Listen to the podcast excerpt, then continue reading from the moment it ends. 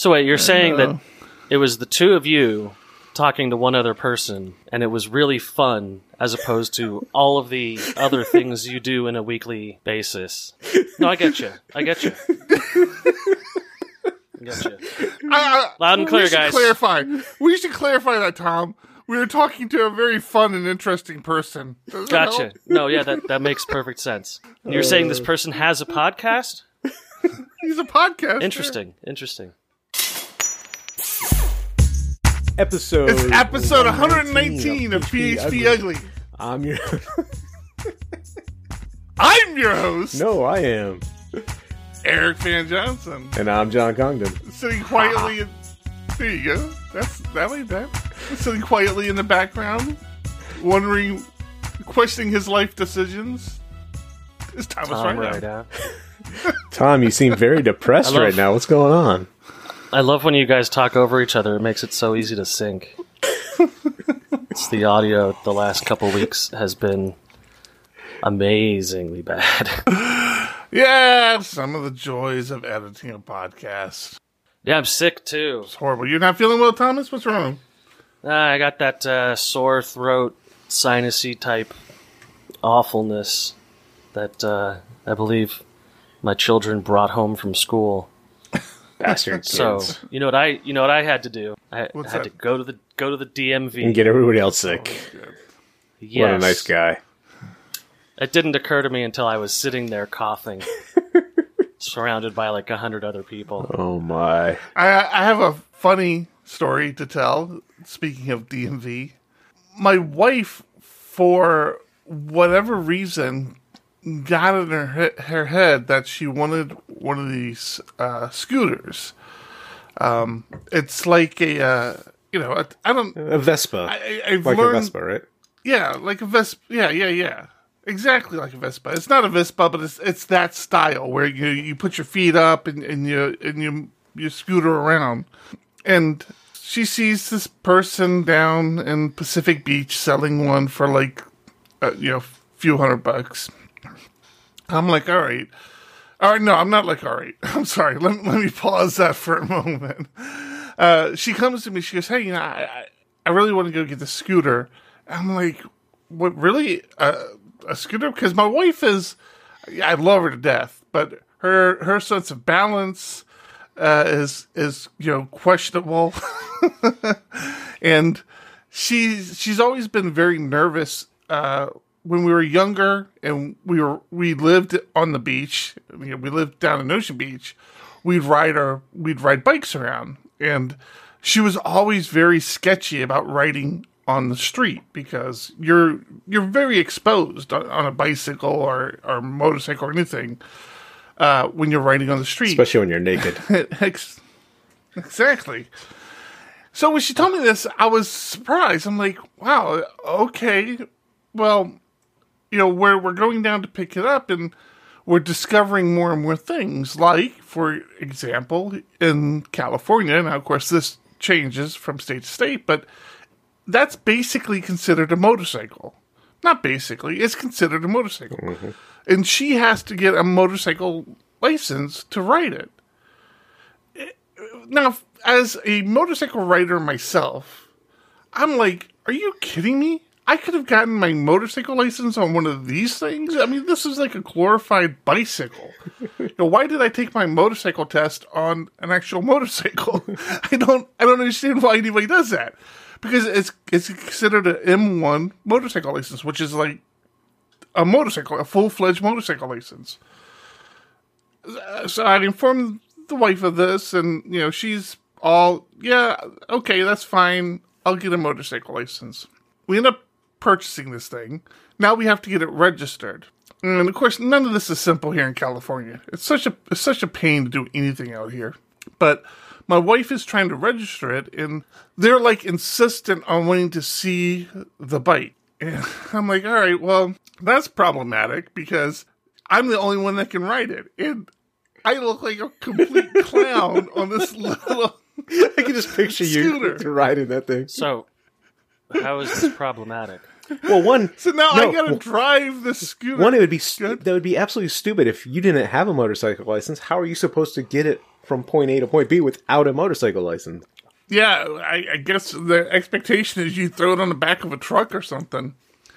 So I that, that's that's my goal. Like this, actually tomorrow at some point between having to take care of going down to our our conference hotel and having meetings about audio, video, and and food and all that, and going to a client's baseball game in the afternoon sometime between those two periods, I have to come back to the house, jump on this little scooter, drive it across town, which is about 10 miles, down the main drag of, of our little city.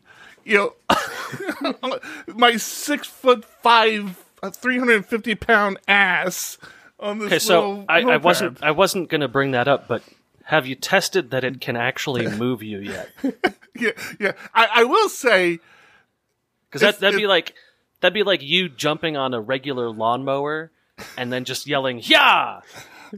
I really want to. I, I really wanted my kids to, to like film me doing this because it's gonna. be I'm sure they will. I'm sure they will without you asking. if you say loud enough in your house, "All right, I'm hopping on the the Vespa and taking it to the DMV," But then there will be cameras showing up. do you have an appointment at the DMV? Because the last time I was there, I was there for hours. And that was just Right. a couple weeks ago. So this is one of the problems. If it was the DMV, it would actually be a lot closer to my house. But, and I don't know if you know this or or if you're even a member, but we're we're members of AAA, and you can do a lot of the DMV activities, including registering a vehicle. Oh, really?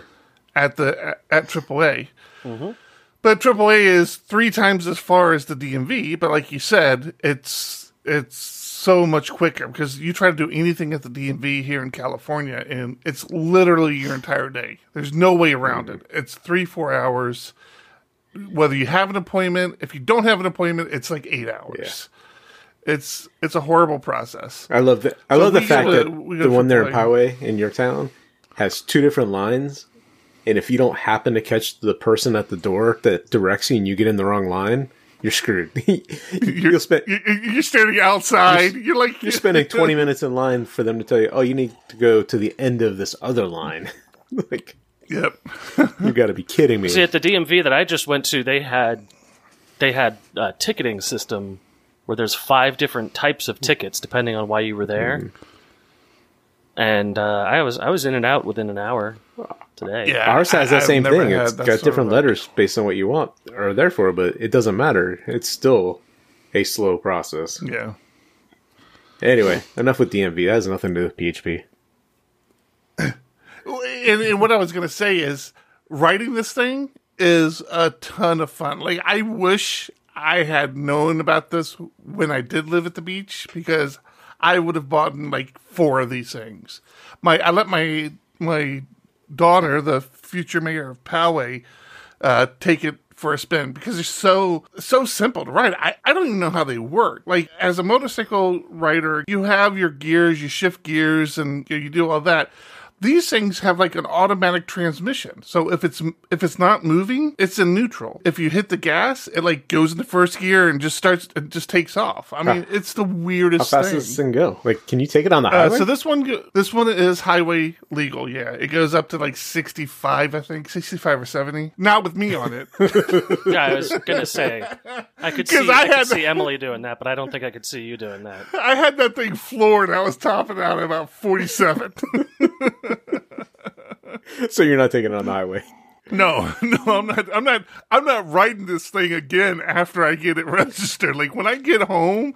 I'm not writing it. It's not mine. I didn't. I didn't want it. I have my motorcycle. I, you know, I, I. Uh, but it's fun. It is fun to tool around in. I wish I had one when I lived uh, at the beach. Uh, you, you know what's insane here is that uh, in Colorado there's no helmet Florida law. was the same way. It's So is Arizona. There's a lot of states. And explain to me the logic where every state in the U.S. has a sweeping federal law that you cannot be in a contained vehicle with a ca- crash cage around you with all the safety stuff with airbags. You cannot be in that vehicle without a seatbelt on. But hey, you know, straddle a motorcycle, fly down the highway with no helmet on. That's perfectly fine. we don't see any reason to create a federal law for everybody to have to wear helmets for that and impede your right as an American to feel the wind in your hair. I don't understand that. It's one What of hair? the most cringy things as a motorcycle rider. I, I don't even know why somebody who rides a motorcycle would choose to do that. I ride on the freeway. People look at me, and here in California, people look at me strange because I will jump on the motorcycle without my safety uh, jacket on because it's like That's not 110 why degrees. So I'll just put on a helmet, jeans, uh, sneakers, and a t-shirt, and I get strange looks, and deser- deservedly so. But I don't. There's no way I would ever do it without a helmet. Yeah, I, I, I have a tendency to uh, yell at, at people on motorcycles that are riding without a helmet here. It's a, it's a weird sensation as a father to see a, a younger man riding a one of those crotch rocket style motorcycles without a helmet, Mm-hmm. where I just I have to open my window to my minivan and yell at him. I bet that goes over what well. would your mother What would your mother say? what would your mother say? What's, how old are you? What would your mother say if she saw I- you around mouth? I just came back from a high school football game. I feel a thousand years old. I honestly do. It's the having teenagers in in all three of them in high school now hmm. is just weird. It's so it's so bizarre, and it's it's nice that you you get to spend time with other parents and you just sort of go, "Yep," and they go, "Yeah, I know, right?" And that's the conversation you have repeatedly. I had a fun day today. I had to start to explain some programming patterns and workflows and theories to a room of non programmers. What was weird is I, I shouldn't be surprised, but they seem to understand it. They seem to embrace it and they seem to like appreciate it. it and it was a very it was a very targeted crowd. Uh, it was a CFO of one of our clients. Uh, it was a CFO, essentially his accounting department. The CEO was there. And we were talking about because we're, we're building a greenfield application for them, and we were talking about uh, event-driven architecture and some of the concepts around it. Uh, because we're we're looking to use those patterns. And Are you talking about event sourcing? Yeah. Yep.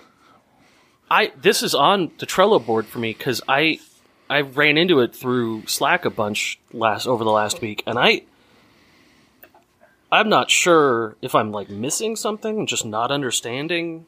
It- It's huge. In did you see the video I posted in Slack? And or watch it? Yeah, it's it's huge in the accounting industry, and I love that guy's way he delivered it. As far as like the accounting industry can teach us all a ton, and when it comes to event sourcing, which I'll let Eric get back to in a second, it's just a way of capturing all of your data without losing any of it, and then being able to get back to any state in time, and you can run reports. You can start asking questions that you can't ask if you don't if you do things the way we do it now. And his simple example is i put three items into my cart and i remove one. Well the way we do it now is we say okay your cart has two items. But you know six months down the road you can't say well how many people removed something from their cart and then later bought that same item so okay. So that's I guess that's what I'm missing is that this is this whole thing is it's about reconstructing complete chains. Like you you store every event, you store every exactly Yeah, and so account- accountants use it because, uh, well, the the and, and John, if you can find that video uh, and add it to I got it. add it. So add this to is the speaker is is Greg Young, and the the video is Design Patterns: Why Event Sourcing, and it was a presentation that he gave at the Dutch PHP conference in 2016. I really wish I had seen this video before because I, I've been looking into this for a while. I've been trying to pr- get the team up to speed on it. I've been bringing myself up to speed and getting my head around it. And so I understand the challenge, and then I'm trying to get our team members up to it. I wish I had known about this video because this video hands down explains it better to me, at least for me to consume, than any other presentation I've seen, and I've seen some pretty good presentations on it um, at a couple conferences. So, had I seen this I would have reached out to this individual and see if they would, would be interested in presenting at Wave PHP because I really like the way he approached this.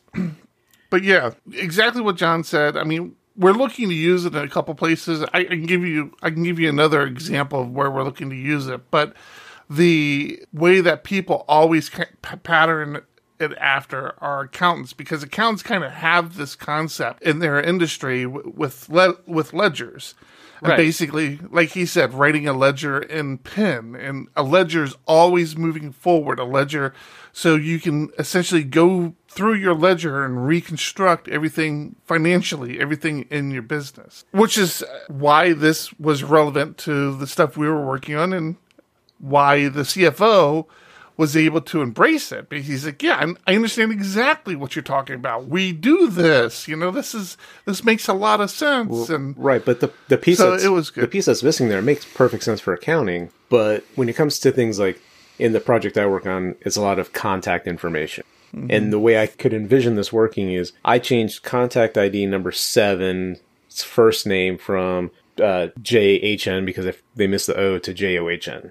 So you're you're adding a new event, change name. The whole key is you have something that is consuming that event and then updating a different model. So maybe your database or your website is actually using the user model or the contact model out of a, a SQL database, but that was constructed from these events, not updated directly. Does that make sense? Right. So another use case that we're looking to use it for, uh, Thomas, if this helps you, and it, and it might help you a little easier with the concept, is the naming's unfortunate, but um, there's a workflow. Penis, penis, penis. No, there's a Why there's would a we work- even name it that?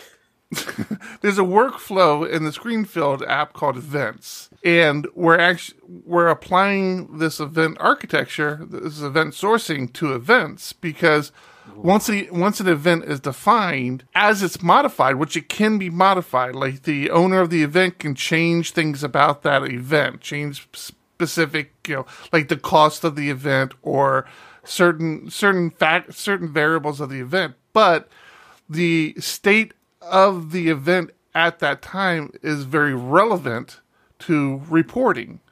And so, like John said, at the end of the event, you can replay the event and understand, okay, this is what happened. This is, this is, it's, it's all a single event, but these factors happened in the event. These, these change, these things changed in the event. You're right. That is incredibly unfortunate. Yeah. Yes, it is. I, I added to our the Trello board just to have the link there. There's a whole PHP library called Prooph, P R O O P H, that is around CQRS and event sourcing. And I started looking into it, but I haven't actually pulled it into any project yet. But it might be very helpful. I'm gonna have Well, and, check and. Spatie released Laravel Event Projector, which is an event sourcing thing for Laravel. Oh, this is a whole repo, John. Yeah, yeah. There's lots of different It's libraries event within store. there. Uh, have you heard the term CQRS? I Yeah. want to say yes, but I, I can't. I can't tell you what it stands for. From what what I understand, you can't have event sourcing without CQRS, but you can have CQRS without event sourcing. Um, CQRS, I forget what it actually stands for, is basically changing your model. So a lot of our models do read and write from a database, where now you have a model that solely does write, and then other models that only do reads. ah, that sounds familiar. I, I I've implemented that in the past, actually. So it stands for Command Query Responsibility Segmentation. Mm-hmm. So you basically pass commands to something, and a command could be, you know, update this data, but you can't read from that same source. Hmm. So basically, all your all your writes, which would basically be creating events, would be going into this event sourcing architecture, and then other hmm. Other workers or other jobs would then assemble that into different models, and then you'd be reading from those models. The nice thing is those models can now be Right.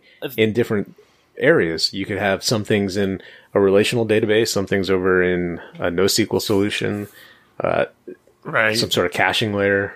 It's just amazing. and this this actually leads into another con- concept we talked about today that I, I had to defend a little bit but the more I'm using it, the more I'm embracing it. But my whole UUID approach, I am just loving this idea because what you said, John, exactly is I can now have multiple data stores and my UUID, my, my identifiers are traveling now. I'm not, all I have to know is if I ever have to look up a UUID, what source data set that that UUID is in. But I don't have to worry about collisions. And we were explaining that to the the uh, CFO as well, who was questioning, well, why why are we using these these UUIDs? And that's what we said. It's like once In, in an theory, event, once a product, once right, once an event, once a product, once a user, once any data is defined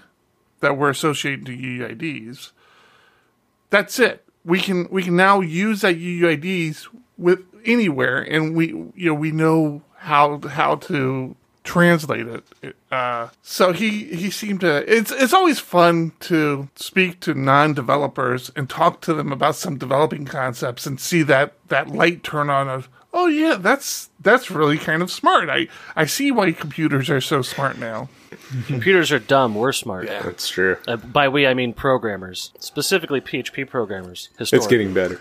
Speaking of PHP programmers, like that segue, Eric and I had a fantastic interview last night.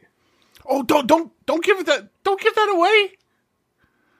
What do you mean? Don't give that Are you away? gonna give? Were you gonna give it away? Of course, I was going to give it See, away. I love want, how I, want love people- how Eric will talk for Eric will talk for 15 minutes, but then when John wants to talk, Eric has to bring it to a screeching halt. you really don't want. You're not allowed What do you to. mean You don't want to talk about this. You don't want. I want people to listen to the to the interview. Okay. You don't. Why don't you want to share? Yeah, no, I do. I want to hear Well, your reasoning. I was thinking. be- Well, we're, we're still recording, okay. but yeah, So it gives I- people that's fine. Yeah, go ahead, share. gives people some, Share. Trying to make this hard No, to edit. include all this. It's funny. Um, Eric and I did a fantastic interview with, with Sammy K. Powers last night, host of PHP Roundtable. And we talked about his article upgrading to PHP 7 2, like keeping your basically keeping your application up to date. He's got a healthy article in the upcoming PHP Architect magazine. And it was so much fun talking to that guy. that. He is entertaining. Sammy is a Yeah. Such a blast. I, I wish he was coming to Wave. He's going to every other conference this year, but Wave apparently. Going to Cascadia, which is like a week before ours. So wait, you're saying that it was the two of you talking to one other person, and it was really fun, as opposed to all of the other things you do in a weekly basis.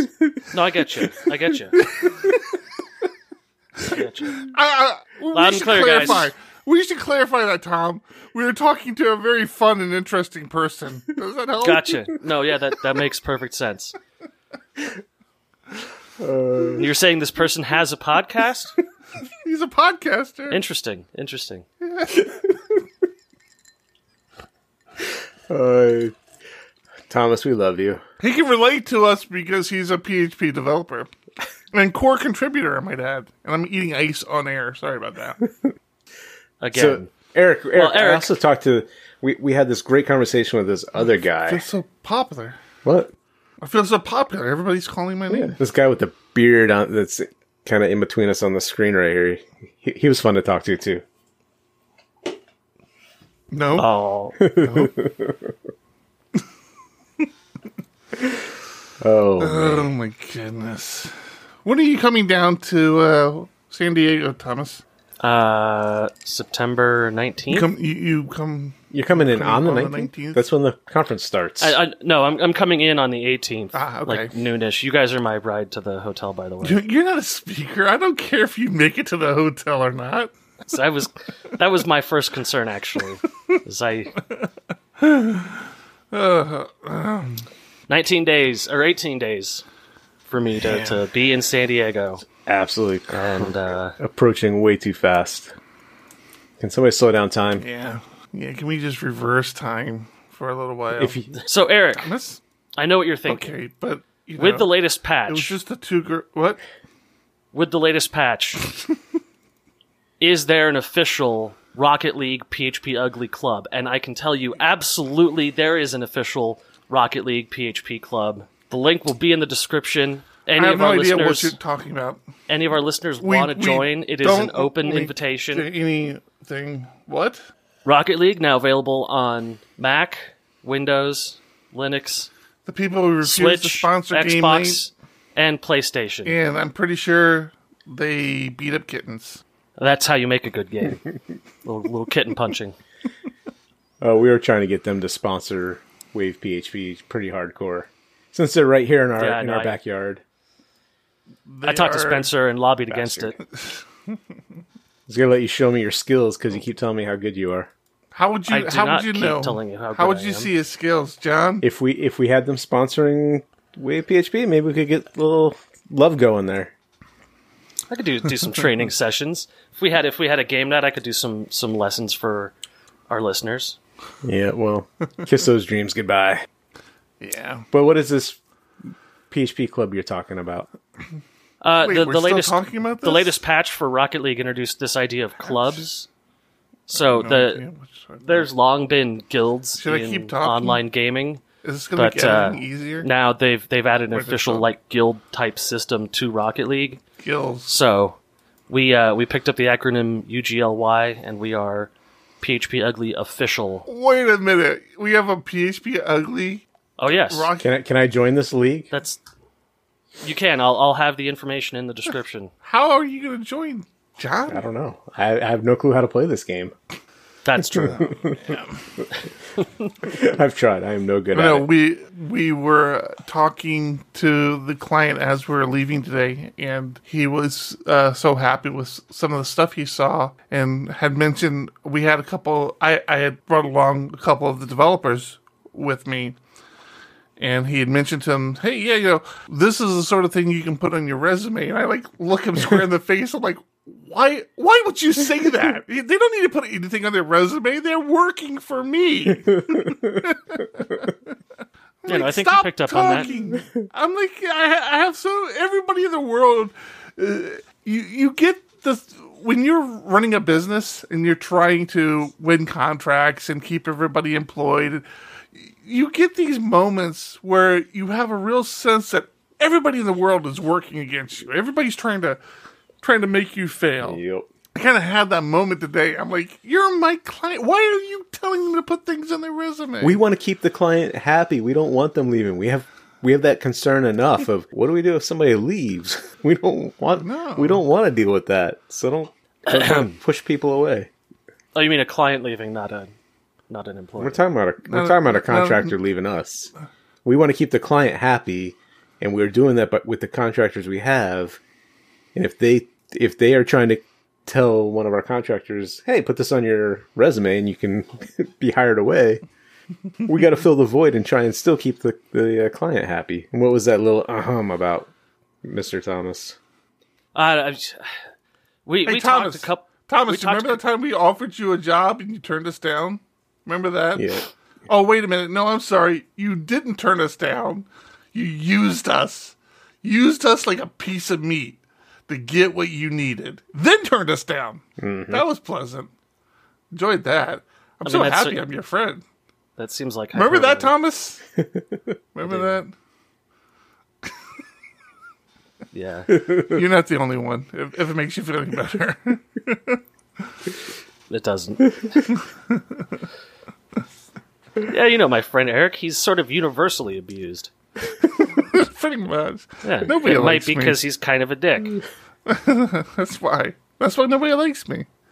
Tell you. All right. Yeah, Enough self you know, at least now you have like that salary differential, so that you know how much it costs you to pay someone to put up with you. That's right. yeah. yeah, I gotta, I gotta pay for my friends. All, all my friends I have, I, I earned because I paid for them. Are you still? Are we still calling all of the Diego Dev uh, contractors volunteers? if you're paying them to work at the event, hey, hey, that's you know, it's, it's it is what it is. that hasn't been made public knowledge. Not ev- not all of them know that's the case.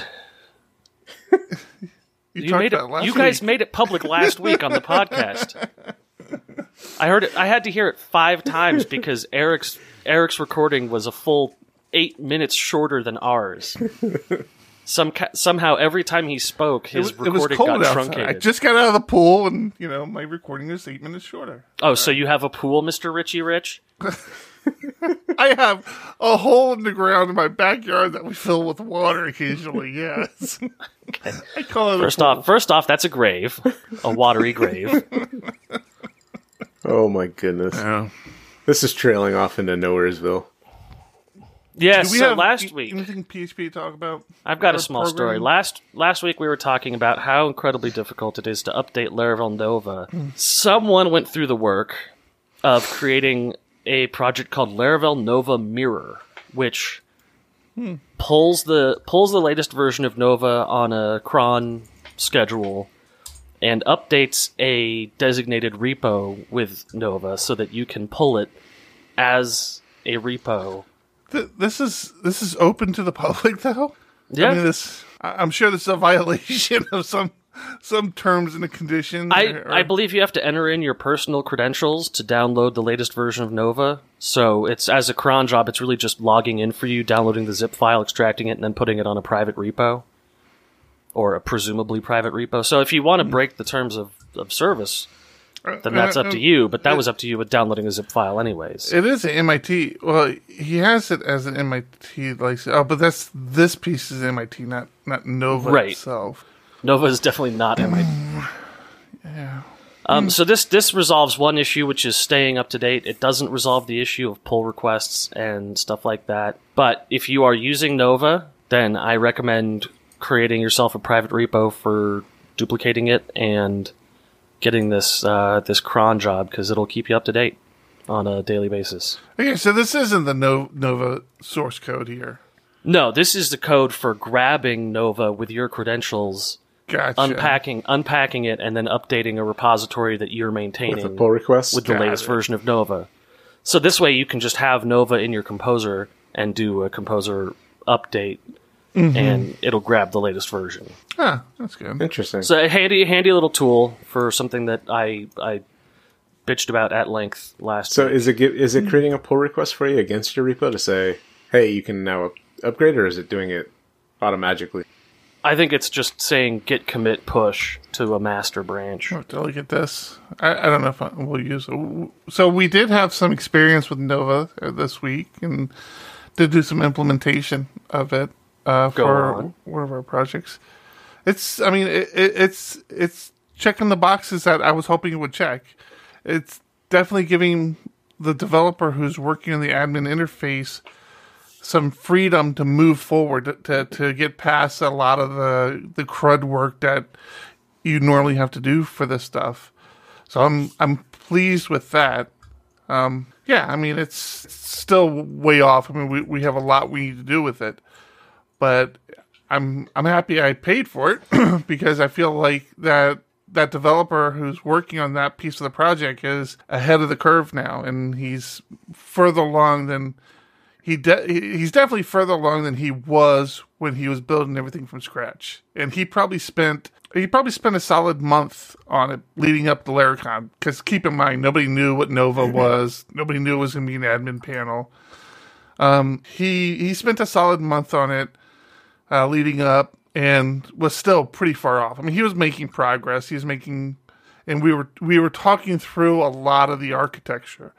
And now with Nova, a lot, a lot of the architecture is decided for you, but implementing it into the existing models that we have is is proven pretty simple. Uh, he you know, he showed me some of the interfaces he made for for various pieces, and even things that we have a lot of polymorphic tables, we have a lot of relationships, and uh, even in those scenarios, it was taking taking that stuff into consideration. So. So I'm happy, you know, I'm happy I paid for it. I'm I'm happy it, it gave us the the little jump.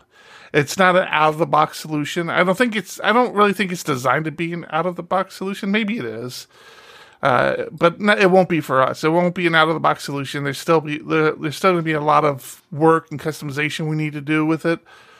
But it's yeah, it's it's fine. So I, I was I pulled up the repo as you were talking, and noticed the, the cute little badge there that says you need at least seven one three, uh, PHP version seven point one point three, and that reminds me of the uh, interview we had with with Sammy last night, and I'm sure people listening to our podcast are probably more in the know about PHP than most PHP developers. But 5.6 is coming to an end here in what four months? January 1st, it's end of life. 7.0 is actually in three months, going end of life. Yes.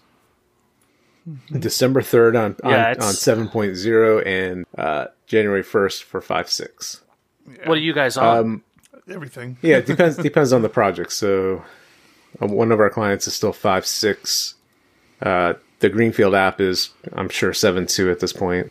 Seven two. Yeah, we're we're up to seven two. That, it's got to be nice for those maintenance contracts, though. What do you mean?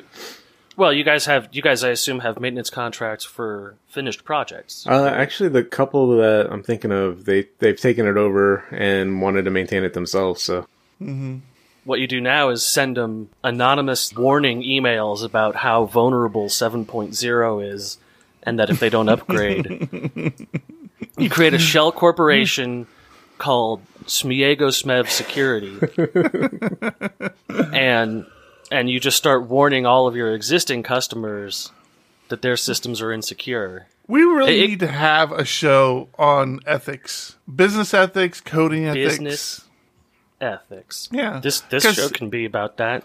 We're we're in we're in such a weird. Well, we're almost we're wrapping up the show,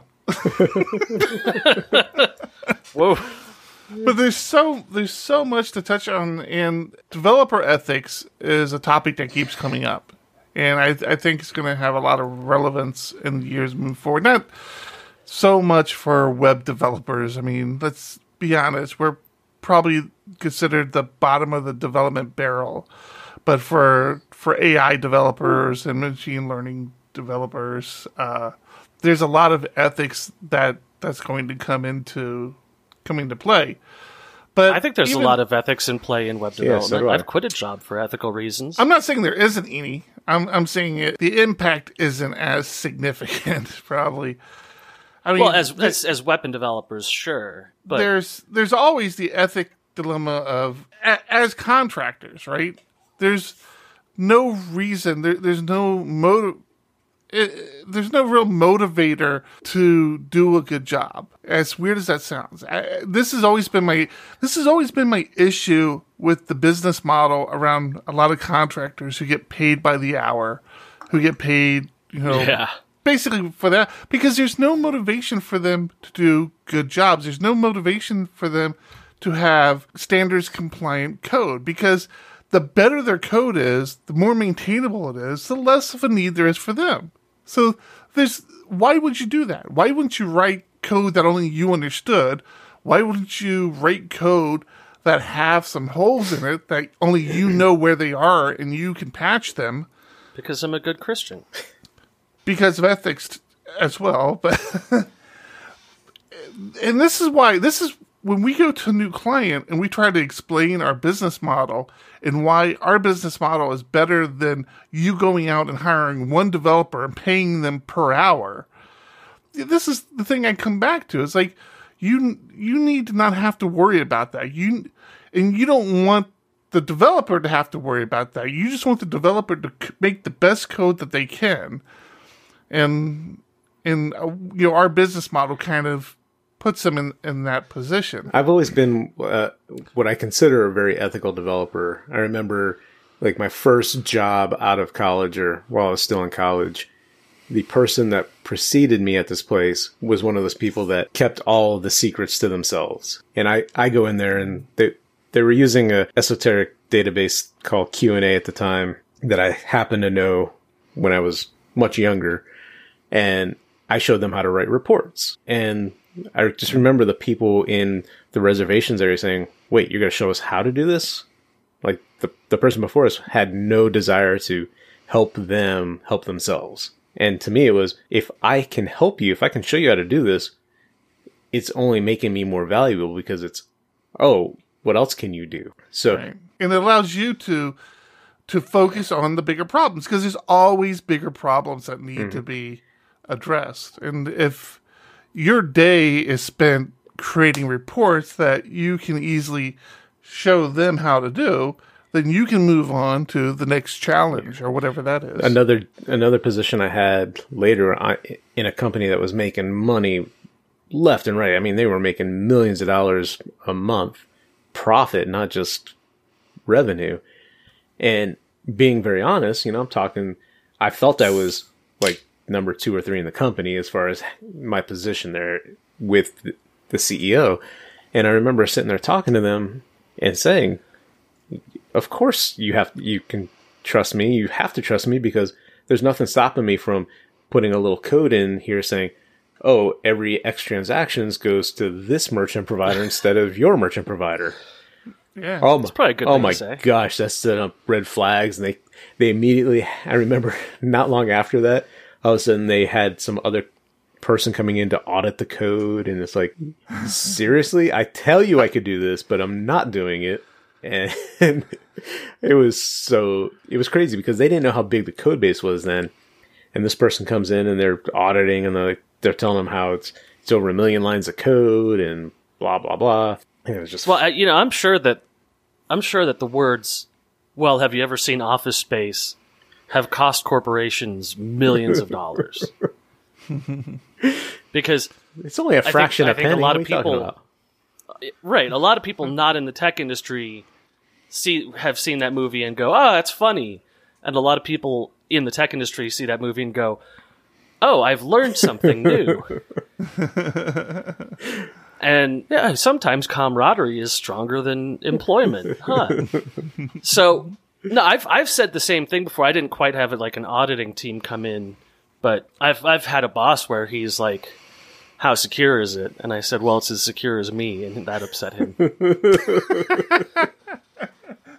but that I mean, you you know, you guys you guys laugh about my my doom and gloom scenarios and stuff like that. I write secure code because of that. I write secure code because my constant concern is an evil twin from a different universe version of myself where it's like yeah, if they knew the system, where would they start? Where would they attack it? Would it be the here, the thing I'm writing right now? It can't be. I will. I will catch them at every corner. Um, and and there's there have been massive security vulnerabilities that I've brought up to bosses in the past, and they're just like, "Oh, we'll fix that," and I'm like, "No, it's there." Let's, let's fix it now. So now you, you not just fix it now, but now we need to implement a logging system and track the IP of every administrator that logs in and check the account that they're using. This vulnerability, since it's been here for a year, means that our system is already compromised. So start backwards, and they go, ah, "That's too much time." Mm-hmm. Like Jesus, all right, like that's terrifying to me. The three days of work that it would take to do a full administrative audit system is like just too much work. It's we've got other stuff. it, it but from a business owner's perspective it's it's hard when it's like do i implement new features that can make me more money now or on the off chance that there's something that's happened pay somebody to to find out Right. when when the chances So have you you guys interview people, you guys do hiring, firing, etc. Have you ever taken a resume into the trash because the person creeped you out? They you just you felt the the vibe from them that they weren't ethically s- Are you grounded. kidding me? I made him the CEO. No, luckily we haven't crossed that level at this point. So far, we've we've been lucky, and we've only hired a couple of people that we haven't known. Everybody else we've known for years through the community, and that's one of the biggest reasons to be a member of the community. So the vetting the vetting process never made it to the interview. It was Right. it was always before that. Right. It was always in person, hanging out. Mm-hmm. and we've we've ended up having to let people go, but for other reasons, such as they weren't as up to speed as they made it sound through talking to them. They just weren't weren't making the cut at the time, so we, you know, cut our losses at that point. Yeah, it, it's weird when it's your money and you're seeing seeing that money go out. You you get pretty pretty, pretty passionate. Like it, it, it's a weird state to be in for me. Yeah. When when we start when John and I start going through the finances, we see how much we're paying people, and then we start to reflect back on you know what, the value we get out of individuals because that as horrible as it sounds end of day that's what it's about it's not about how much you like a person it's not about their Doesn't family sound horrible. Sounds American. it's not about their family. It's not about what a what a good person they are. At the end of the day, it's okay. We paid this individual this much money. We feel like we got this much value out of it, and I hate that. I absolutely hate that it comes down to that. But that's really what it comes down to, mm-hmm. and it's just it's just it's just a. I wish there was a better system, but there isn't. I just I worked for a CEO in the past that I admire because he's he taught me a ton. And one of the things that he always said was, until you are running a company, you'll never understand the difference between an employee who expects to be paid and an employer who's who needs to make payroll. You know, yeah. you having having the having that stress of making sure you have enough money coming in to pay the people that are doing work. There's an interesting cut here. So DHH, the creator of uh, Ruby on Rails, retweeted something from Hacker News where somebody was saying the reason you want a Rails developer, or the reason you don't want Rails developers, is because they're aging. They're they're starting families. They are becoming more expensive to maintain. What you want as a company is uh, developers of cutting edge new technologies who are young hipsters who don't have families, and you can just cut at any time. I mean, you Yeah, had I the same problem. had, it was su- such a stupid thing to but say. you had the same issue, and you have it today with like mainframes or what is it like any of the older languages where people just aren't learning them today. But there are still applications Right, out there that need to need, support a maintaining. COBOL. Yeah, If you need to support a COBOL it's not system, it's going to cost It's not a even a lot. matter of legacy. It, it, it- it's not even a matter of legacy. I mean, there's still value in Rails. There's still value in PHP. That's that's always the thing with PHP. And whenever anybody gives me crap about being a PHP developer or somebody new comes to me and, and is questioning whether or not they should look into PHP, I my thing is any shop out there. I don't care who they are. They can they can talk about they're a Rails shop. They're a no shop. You know, they, they they believe one hundred percent that you know that's the best platform. They have PHP. Everybody has PHP because it's Hell, Psionics has PHP. Why do you know them? I'm trying. I'm trying to have inspirational I have, to conversations stagger, with I have you. to stagger. I have to stagger your got to- lectures. yeah. I have to get checky Every, every everybody has PHP, and it's and it's not a matter of it being a legacy. It's it's not a matter of having that that somebody having that knowledge of of knowing how to code in PHP. It's because it's still relevant. It's because it's it's still a, a, a good language.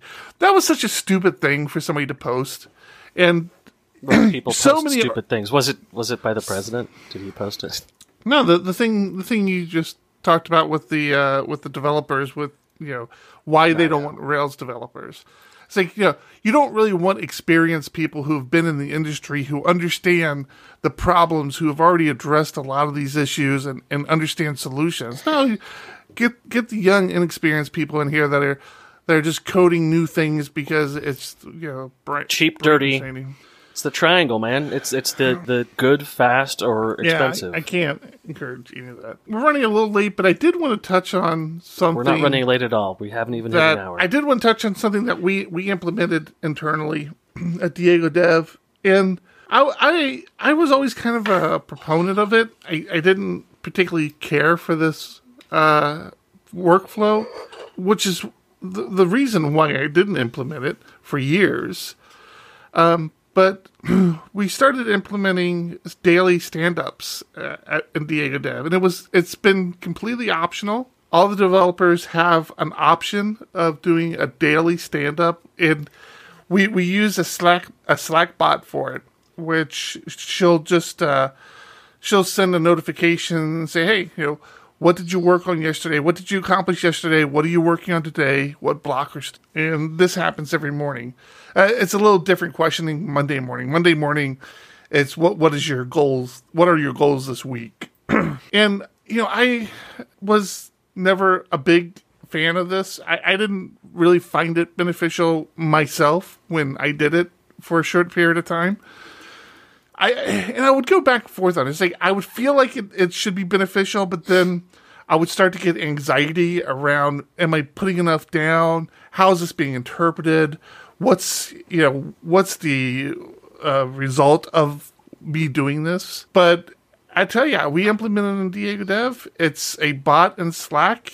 Uh, people have the option of putting it in or not putting in. Everybody does it. Everybody seems to feel it's beneficial.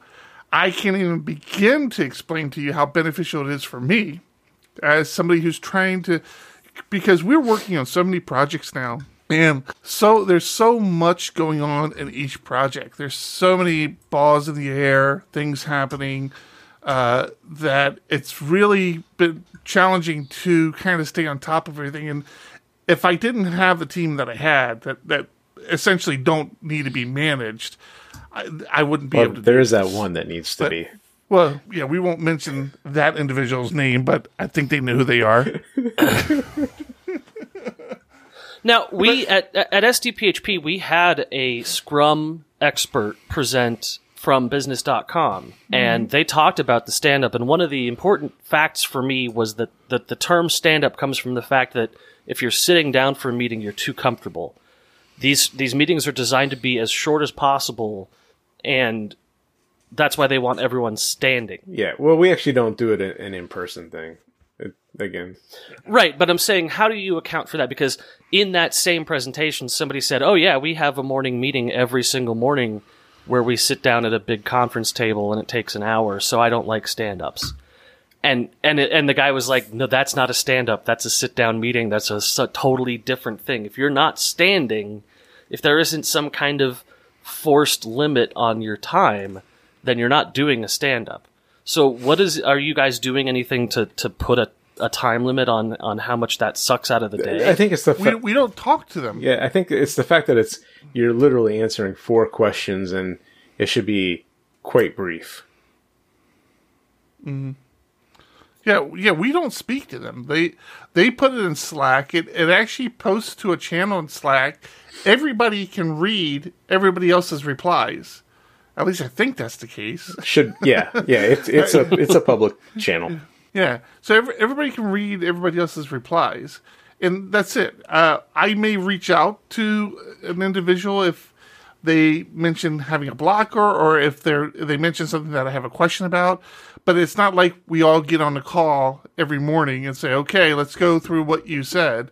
No, they they type it in Slack and it posts to a room, and I go in there and read everything, and that's it. I think the bit so it's it's on. it's sort of an at it's sort of an at will contribution. Yeah, but it's it's basically so it's summarizing. You you we use a a timer application that as you look at your tickets, you can start your timer right from that, and it automatically fills in ticket number and description.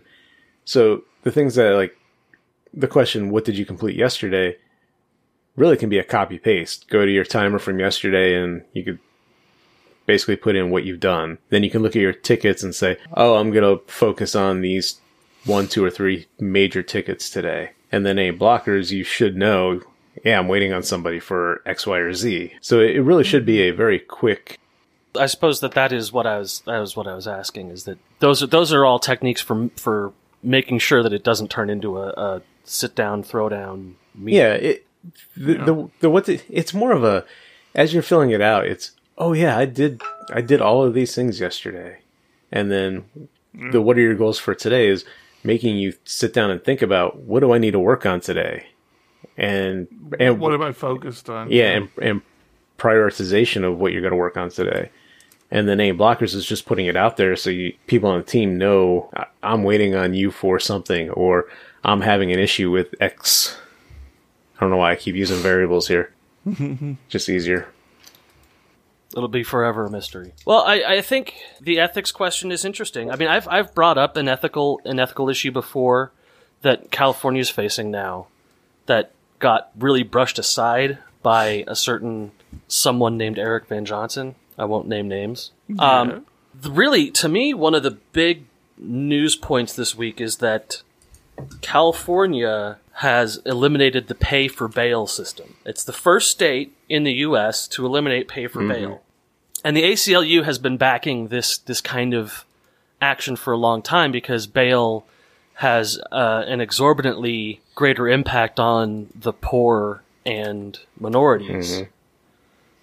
Um, but the ACLU actually retracted their support for this bill in its final form before it was passed. And the issue at hand was that the determination of a flight risk was being made on potentially racially biased lines. They speculate Seems that like a very heavy okay, topic to be getting in on, on an hour and, and six minutes into the podcast. Well, it's it's an older topic, and and I'm just going to brush back on it again. The idea is that these algorithms that determine flight risks are biased because the minority communities are more heavily policed, and these algorithms will just create a a self fulfilling loop of incarceration and release, and then incarceration and release. And when we talk about the ethics of the kind of thing we do, we need to not just talk about the if you feel comfortable with this ethically, but also understanding your position in the social hierarchy and the social structures that you live in, and that other people who are influenced by the things that you're working on uh, might not even remotely resemble you. You know, and, and I've I've had conversations with minority programmers who told me about things like getting harassed by the police at eight years old, where you just think to yourself, Jesus Christ, that doesn't actually happen. And they describe a situation where I would never comprehend that that, that was their first interaction with the police.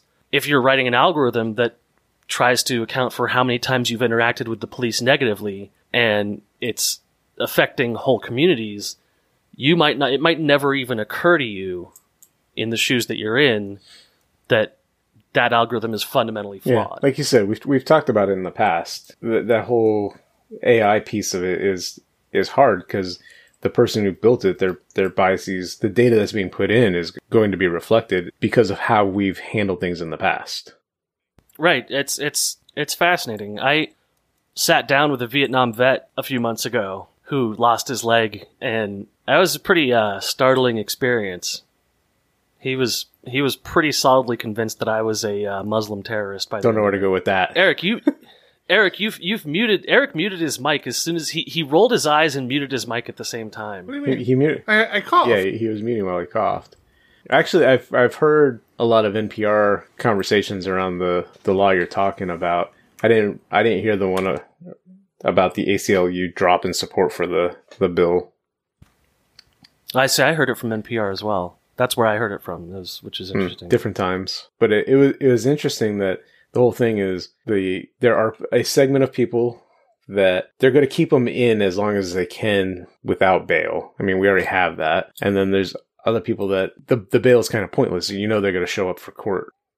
Well, and and that and the fact that if you jump bail and get pulled over or interact with the police in any way whatsoever, then you're going back to court and then you're not getting out that Right. time. And most of these offenses are drug possession offenses or paraphernalia offenses where it's like they had a crack pipe and they said that they might have smoked crack 2 days ago and you just sort of go, well, that's a weird reason to hold somebody for a year in detention. Mhm. Yeah, I mean, I'm I'm really excited about this change. This is a change where you look at people and you say, "Well, bail's a thousand dollars, so all you got to do is come up with a hundred dollars to get a bondsman." And people are just going, "Ah, "Where am I going to get a hundred dollars? I have literally nothing, so I'm just going to sit here for weeks." Right. Oh, And the big thing was that there's specific classes of crime that aren't being that aren't listed. So if you're a menace to society or you know pose a risk to people, you're not supposed to be able to get out. But it doesn't go far enough on in what those crimes are. Right, and that was one of the issues the ACLU had was that they defined a menace to society as any crime where violence was threatened and not necessarily acted on. So angry speech sort of becomes reason to be indefinitely held now. That's not mm-hmm. good. Um, but there's also concerns about you know the discretion of judges and things like that. And legal systems are complicated, man. But they're becoming more and more part of our wheelhouse. They're becoming more and more analytical, technical, data driven systems. And that's why ethics is so important even in just doing PHP development because you can you can devise these kinds of systems in any programming language. Well, way to bring us down and end us on a very low note. that's what I do. But it is that time to wrap this thing up. You're not even editing. I'm editing this. Okay. Point being, I'm on the show. Is that what you call your what you, what you've been doing? Editing, just just playing it and just No, publishing what whatever I, comes what, out. What I what I what I did to your audio stream this week was surgery. I don't want to hear it. I don't want to hear it. I, I took a screenshot You have of the- no idea Audacity. some of the magic I create when I edit. I make I make us. That's sound true. I've never listened to anything you've ever I, edited. that doesn't surprise me. Where I listen to everything, everything you do, and cry a little bit inside. you do love the sound of your own voice. All right. I, Are, Okay, we, are we? I think that's it. I'm calling it. We're wrapping Episode it. We're one not- nineteen. Everybody can talk at the same time, but I'm the boss. I, I take charge. We're wrapping it up. I love you guys. Oh, we love you too, John. Until next week. If you haven't gotten your ticket for Wave PHP yet, your time is running out. You want to do that P- very PHP soon. Ugly. Very soon. Save some money. Yeah. Hey, also, hit us PHP Ugly.